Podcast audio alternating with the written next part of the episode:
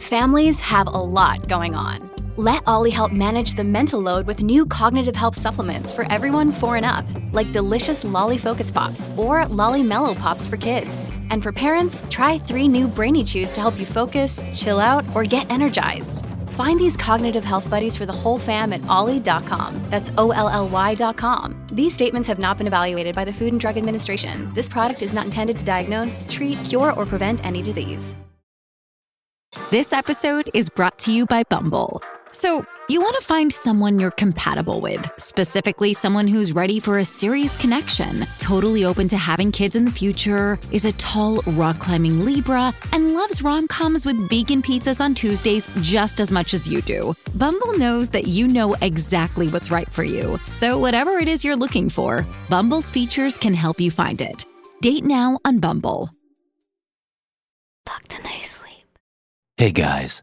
I want to give a quick shout out to Panthero, Anthony, and Lauren for becoming Dr. No Sleep patrons. You 3 now have full access to my ad-free podcast episodes and bonus episodes. If you'd like to receive access as well, go on over to my Patreon page at patreon.com/drnosleep to sign up. That's patreon.com/drnosleep. Now time for the story.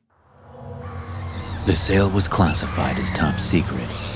Whatever we were doing out there, they didn't want anybody to know.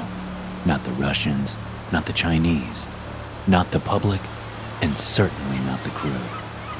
We'd been kept in the dark, fed the lie that we were heading out on a routine patrol.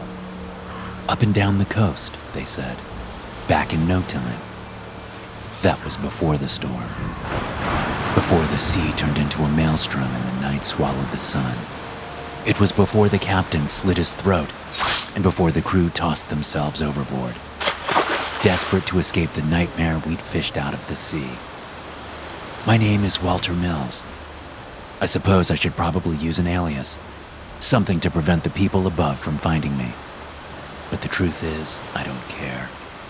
I've spent my entire life caring, my entire life running from the shadows that sit above our government, from the puppet masters that pull the strings of the world. But I'm out of time, and I mean that literally. I've got 1 foot in the grave. Doc says it's terminal. That means I don't have to worry about the wrong people finding me or the consequences of what I'm about to say. I can let you know, and then I can go.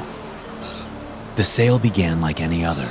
Our warship was tied up alongside. The crew formed up in lines running from the jetty to the lower decks, storing it full of food and supplies. It began uniform, ordinary. Then they arrived. The secret ones. Nobody seemed to know who they were. But when they came, they wore masks of crimson, like balaclavas without holes for the eyes or mouth. They shoved past our line on the brow and told the quartermaster they needed to speak with the captain. And speak they did. I watched them from the edge of my vision, all 6 of them surrounding the captain, mumbling in words too quiet to properly make out. The conversation lasted 20 minutes, and by the end, the captain was frowning. He made a call ashore, presumably to the Commodore. He seemed nervous, afraid. When the call finished, he said something dismissively to the secret ones and vanished below decks. We all wondered what was going on. For those of you that have served, you know that there's 2 things that keep a crew entertained: pirated movies and rumors. And after that exchange, the rumors flew. Some said the secret ones were special forces, so clandestine that nobody was permitted to see their faces. Others said they were intelligence operators, people with access to such sensitive intel that knowing their faces could prove a national security risk. Briggs, a stoker in the engine room, joked that they were Illuminati, lizards from Mars. I didn't know what they were. To be honest, I didn't really care. I just wanted to get the sail over with so I could get home to see my wife, Abby, and our newborn, Alice. For me, this was just a job, a stepping stone to a better life. And when we set sail, I still believed that. Then the ship dropped anchor, and the crew was mustered into the hangar. The captain stood at the front with 3 of the secret ones on either side of him. They stood silent, gazing out at us behind their crimson masks. The captain cleared his throat and said this was difficult for him to do. But prior to our departure, he received word that our mission had changed, that it was no longer routine, no longer what we expected. He passed a bottle of pills around. Each of us was instructed to take a pill from the bottle, to keep it safe, to keep it on our person at all times in case of emergency, but never to eat it otherwise. "What is it, sir?" Briggs asked in the back. "Cyanide," the captain replied. Laughter rippled across the crew. "Seriously?" somebody else called. "This for malaria? Are we deploying?"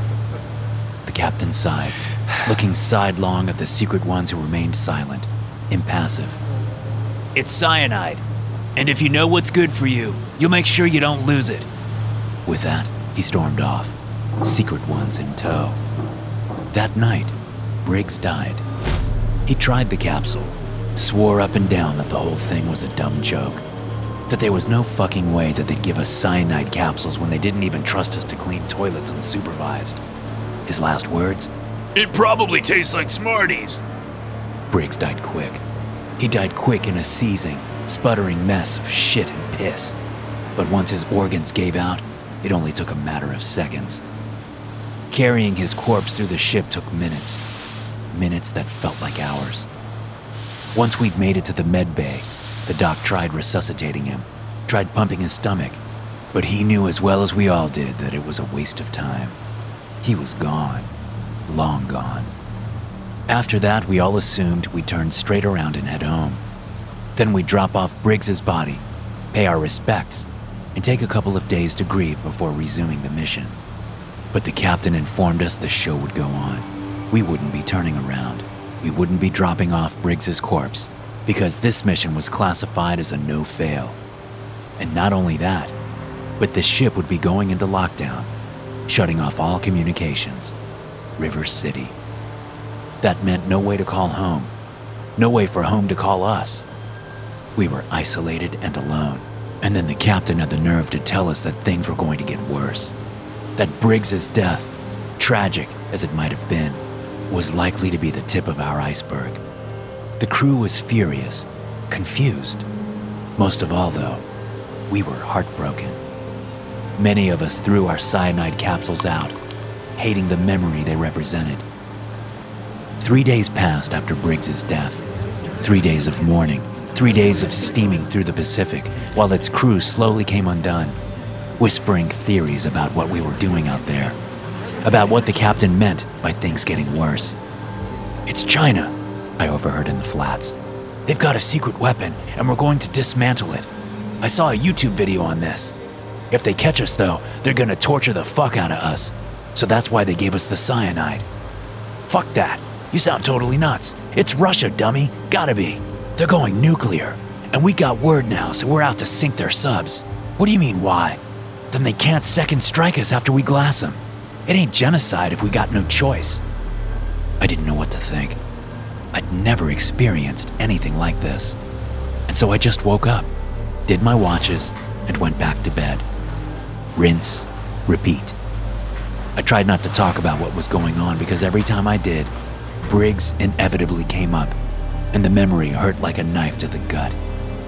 He and I had gone through basic together, sailed up and down the Pacific Northwest, and made a game of finding old coins in every port.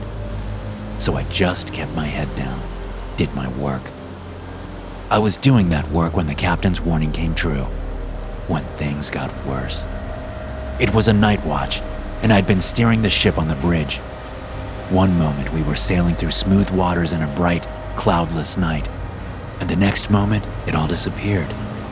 Darkness stole the evening like a light switch set to off.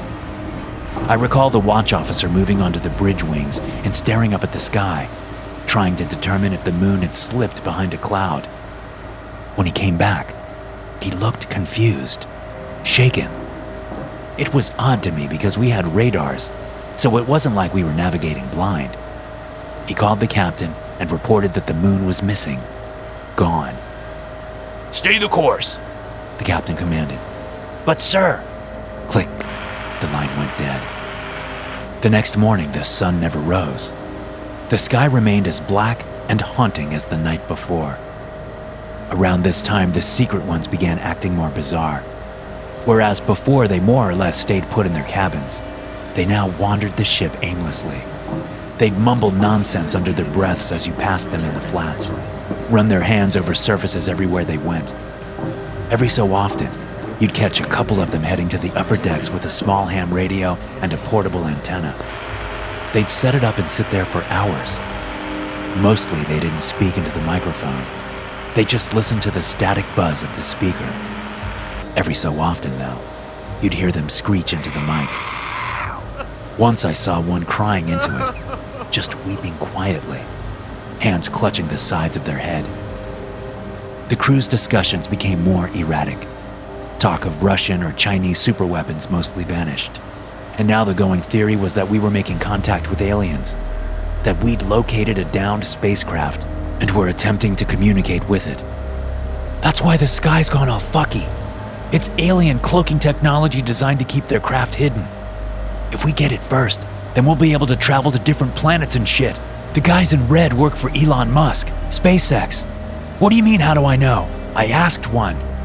No way. I told you the Russians were gonna nuke us and now they did. Why do you think it's so fucking dark, man? Nuclear winter. All the ash and soot blotted out the sun, dummy. Neither theory was close to the truth. Nobody on board had any idea just how bad things were, or how bad they were going to get. If we had, then we'd have staged a mutiny right then and there and turned the ship around, gone back the way we came. But we didn't. We sailed into the night. The following week passed in confusion and despair. The crew became more irritable. People who were usually chipper were suddenly snapping at one another, fighting over the littlest things. Errant comments became verbal meltdowns in the space of seconds. Cold coffee led to fistfights. Missing toilet paper left a sailor with a black eye and a bloody nose. But those were manageable problems, not so far out of the ordinary that we weren't equipped to understand them, to deal with them. What happened in the gym between Myers and Yendel, though, that was something none of us were equipped to deal with. Yendel was spotting Myers on the bench press. I don't know what was said. I wasn't there.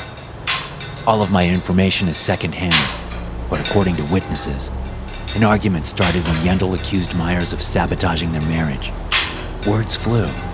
Myers went to rack his bar, but Yendel kicked the bar down. 200 pounds.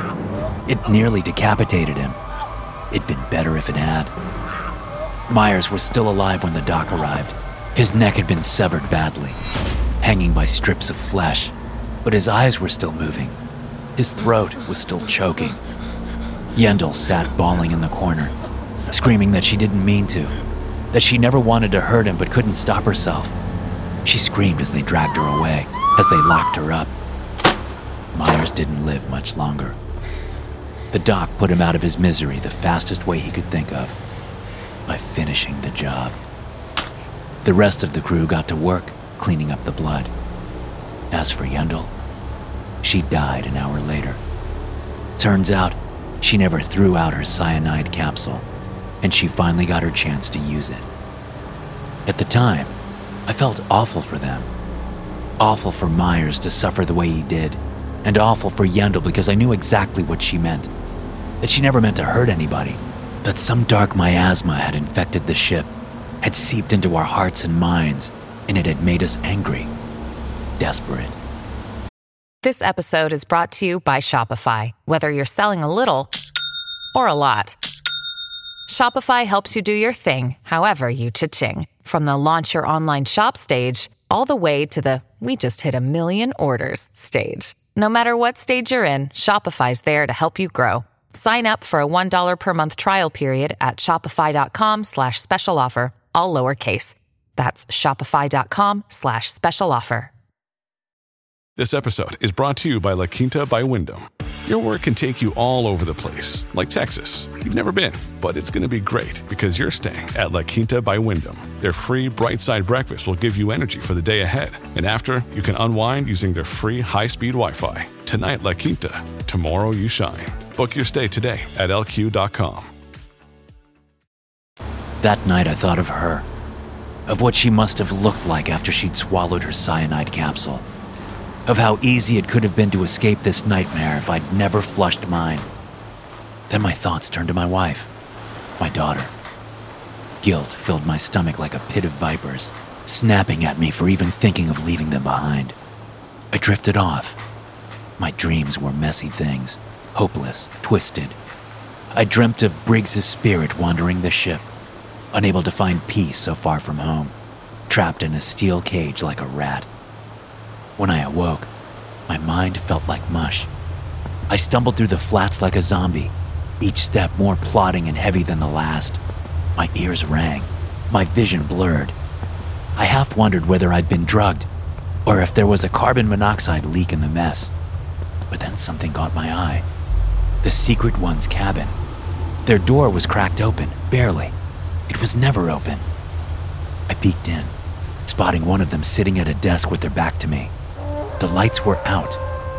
A low sound played in the room. Something resembling music, but decidedly off-tune and agonizing, like a violin's strings being stripped and sanded. I used it to cover my footsteps as I slipped inside, eyeing the Secret One as it sat rigid in its seat. It wasn't wearing its mask, at least not properly. It had lifted it up to its eyes, except it had none. No eyes, no nose, and only a tiny round hole that passed for a mouth.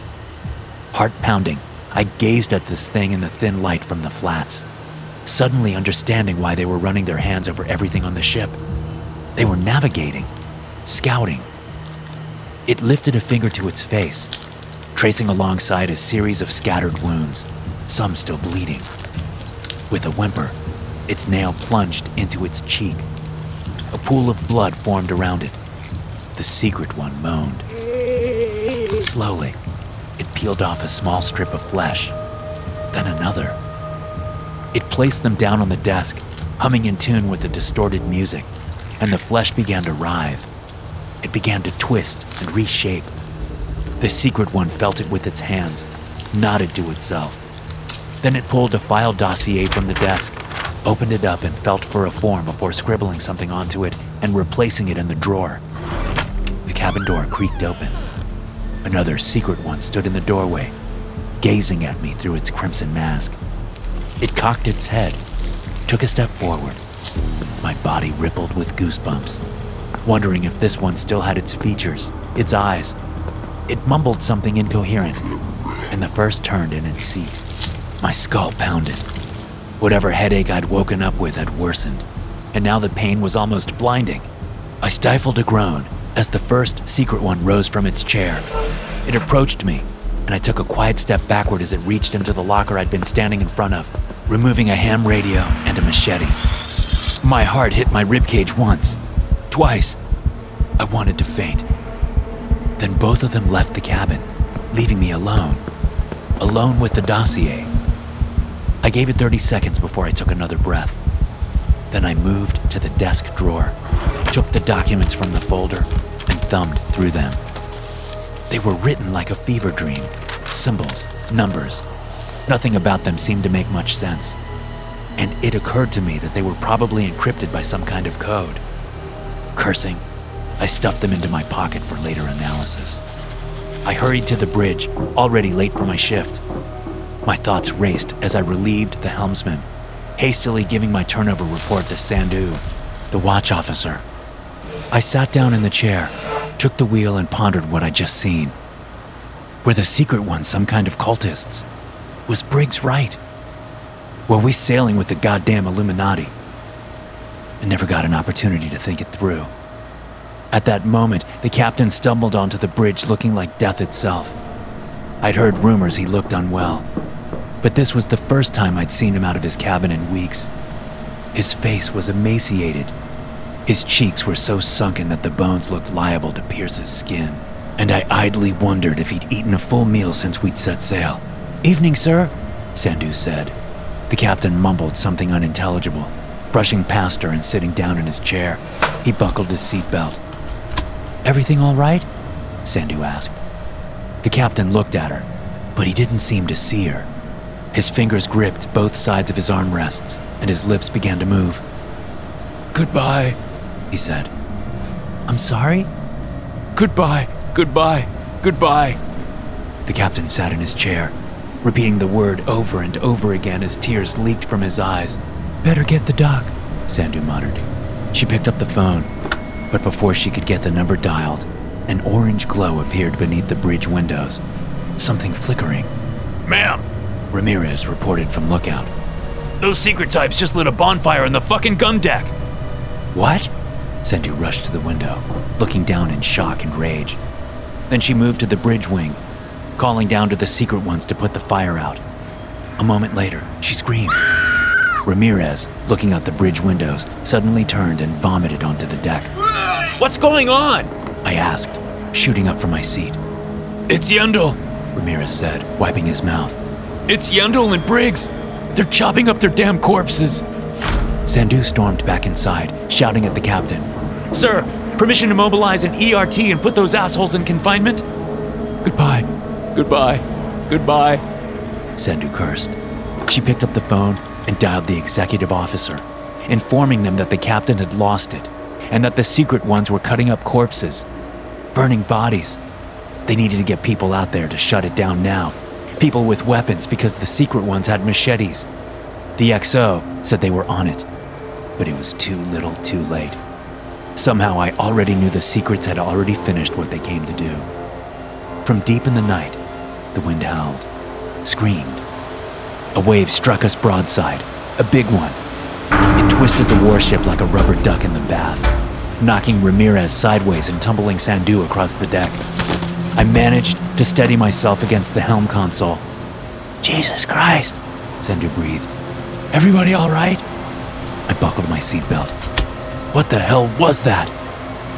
Rogue wave, Sandu spat. Been 3 weeks of perfect weather, and then that comes out of nowhere. This sail is cursed. She grabbed the phone and began a ship-wide announcement for a rapid survey. But she never finished the message. Another wave struck us. Then another. Sandu's head slammed against the center console with a sickening crack, and she fell to the deck motionless. I braced against the helm, my seatbelt squeezing painfully into my waist. Nearby, I heard Ramirez shrieking, praying. The captain continued to utter his refrain. Goodbye, goodbye. Lightning flashed. For the first time in weeks, I glimpsed at the sky. Dark clouds spun around us as though caught up in a whirlwind, and in them swam faces, shadows. They gazed down at us, anguished. I saw Yendel, Briggs. I heard them scream and howl as though calling for somebody in a language that could only be described as blasphemous. Ramirez's body arched and twisted. He hollered as though something were picking him apart from the inside out. I wanted to jump up and help him, but I needed to keep control of the ship. Abandoning the helm in a storm like this would mean certain death. Not like this, Ramirez moaned. Tears streamed from his eyes as he gazed up at the haunting faces of the dead swirling in the sky above. I can't. His hands gripped the guardrails running along the bridge, and he pulled himself slowly against the violently rocking ship, inch by inch. I gazed on helplessly as I saw him reach the hatch leading to the outside bridge wings, and I knew exactly what he intended on doing. After all, Ramirez and I had flushed our cyanide capsules together. Don't! I called, but I couldn't think of anything else to add. Why shouldn't he? Why shouldn't I join him? He paused, looked at me. Then he pulled open the hatch, which filled the bridge with the deafening bass of the storm, and threw himself into the sea. I sat there, dying in slow motion. The waves, already vicious, worsened. The swells now threatened to swallow the ship, reaching the height of skyscrapers as their walls of water crashed around us. The vessel's frame groaned, shrieked. It sounded as though the whole thing was moments away from splitting apart. And then another wave hit us. A Goliath. My neck snapped sideways as my seatbelt tore into my waist. Suddenly down was up and up was down. We tumbled in the rage of the sea, frigid water shattering the bridge windows, smothering the captain and I in wet darkness. In retrospect, I don't know why I held my breath. After all that had happened, drowning would have been easy, preferable. But I did. I think I held it for Abby and Alice, gurgling as I desperately attempted to get my bearings, until the water began to drain. All the water in the bridge poured out of the shattered windows, along with Sandu's lifeless body. I hung upside down from my seat, gasping for breath. Ahead of me, the captain did the same, appearing to have finally been shocked into lucidity once more. He was no longer muttering goodbye. Now he was gazing straight ahead, and something was gazing back at him. Something titanic. It stared at him through the broken window, its eyes like three orbs of swirling obsidian. The captain reached into his pocket and pulled out his knife. It was meant to cut lines, to cut ropes. I wondered if he meant to fight that thing, to stage one final defense for him and his crew. But instead, he pressed it to his throat. He jammed it into one side, and with a gurgling groan, ripped it across with both hands. His neck exploded in a shower of blood. The creature, seemingly satisfied, looked to me. It looked to me, and I looked back, deep into those eyes of swirling darkness. And in them I saw the abyss. I saw the void. It was as if something had bottled all the pain of humanity into a single point, compressed it down into something resembling a collapsing star, and then let it ignite. A new Big Bang, an entire universe built of our despair. I writhed and twisted in my seat.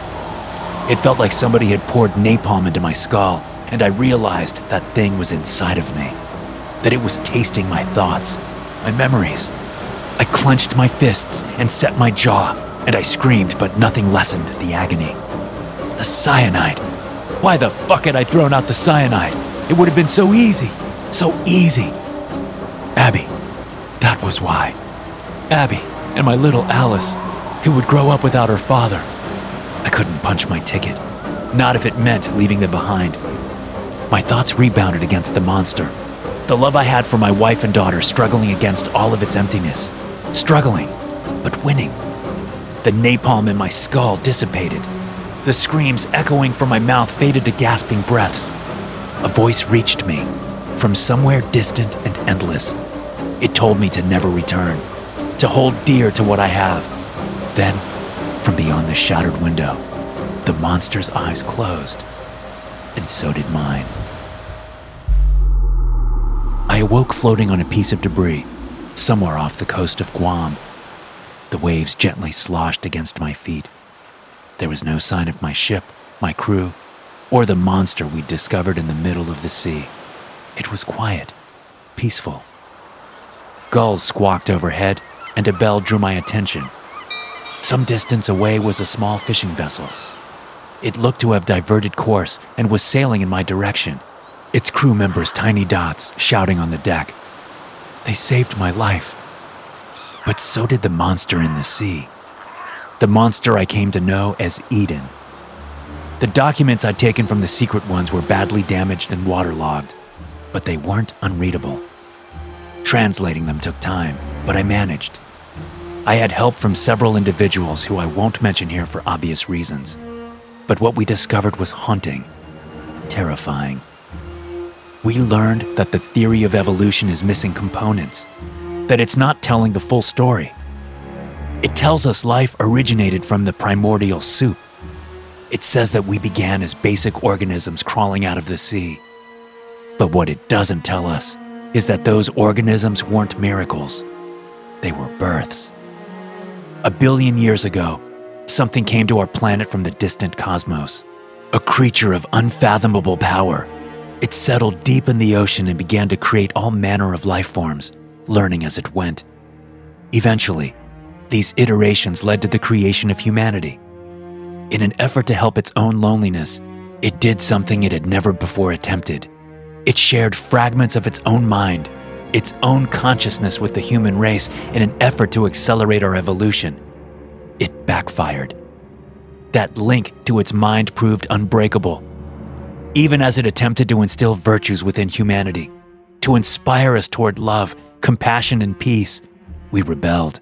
Our basic instincts won out. We fell again and again into cycles of violence and war, rape and murder.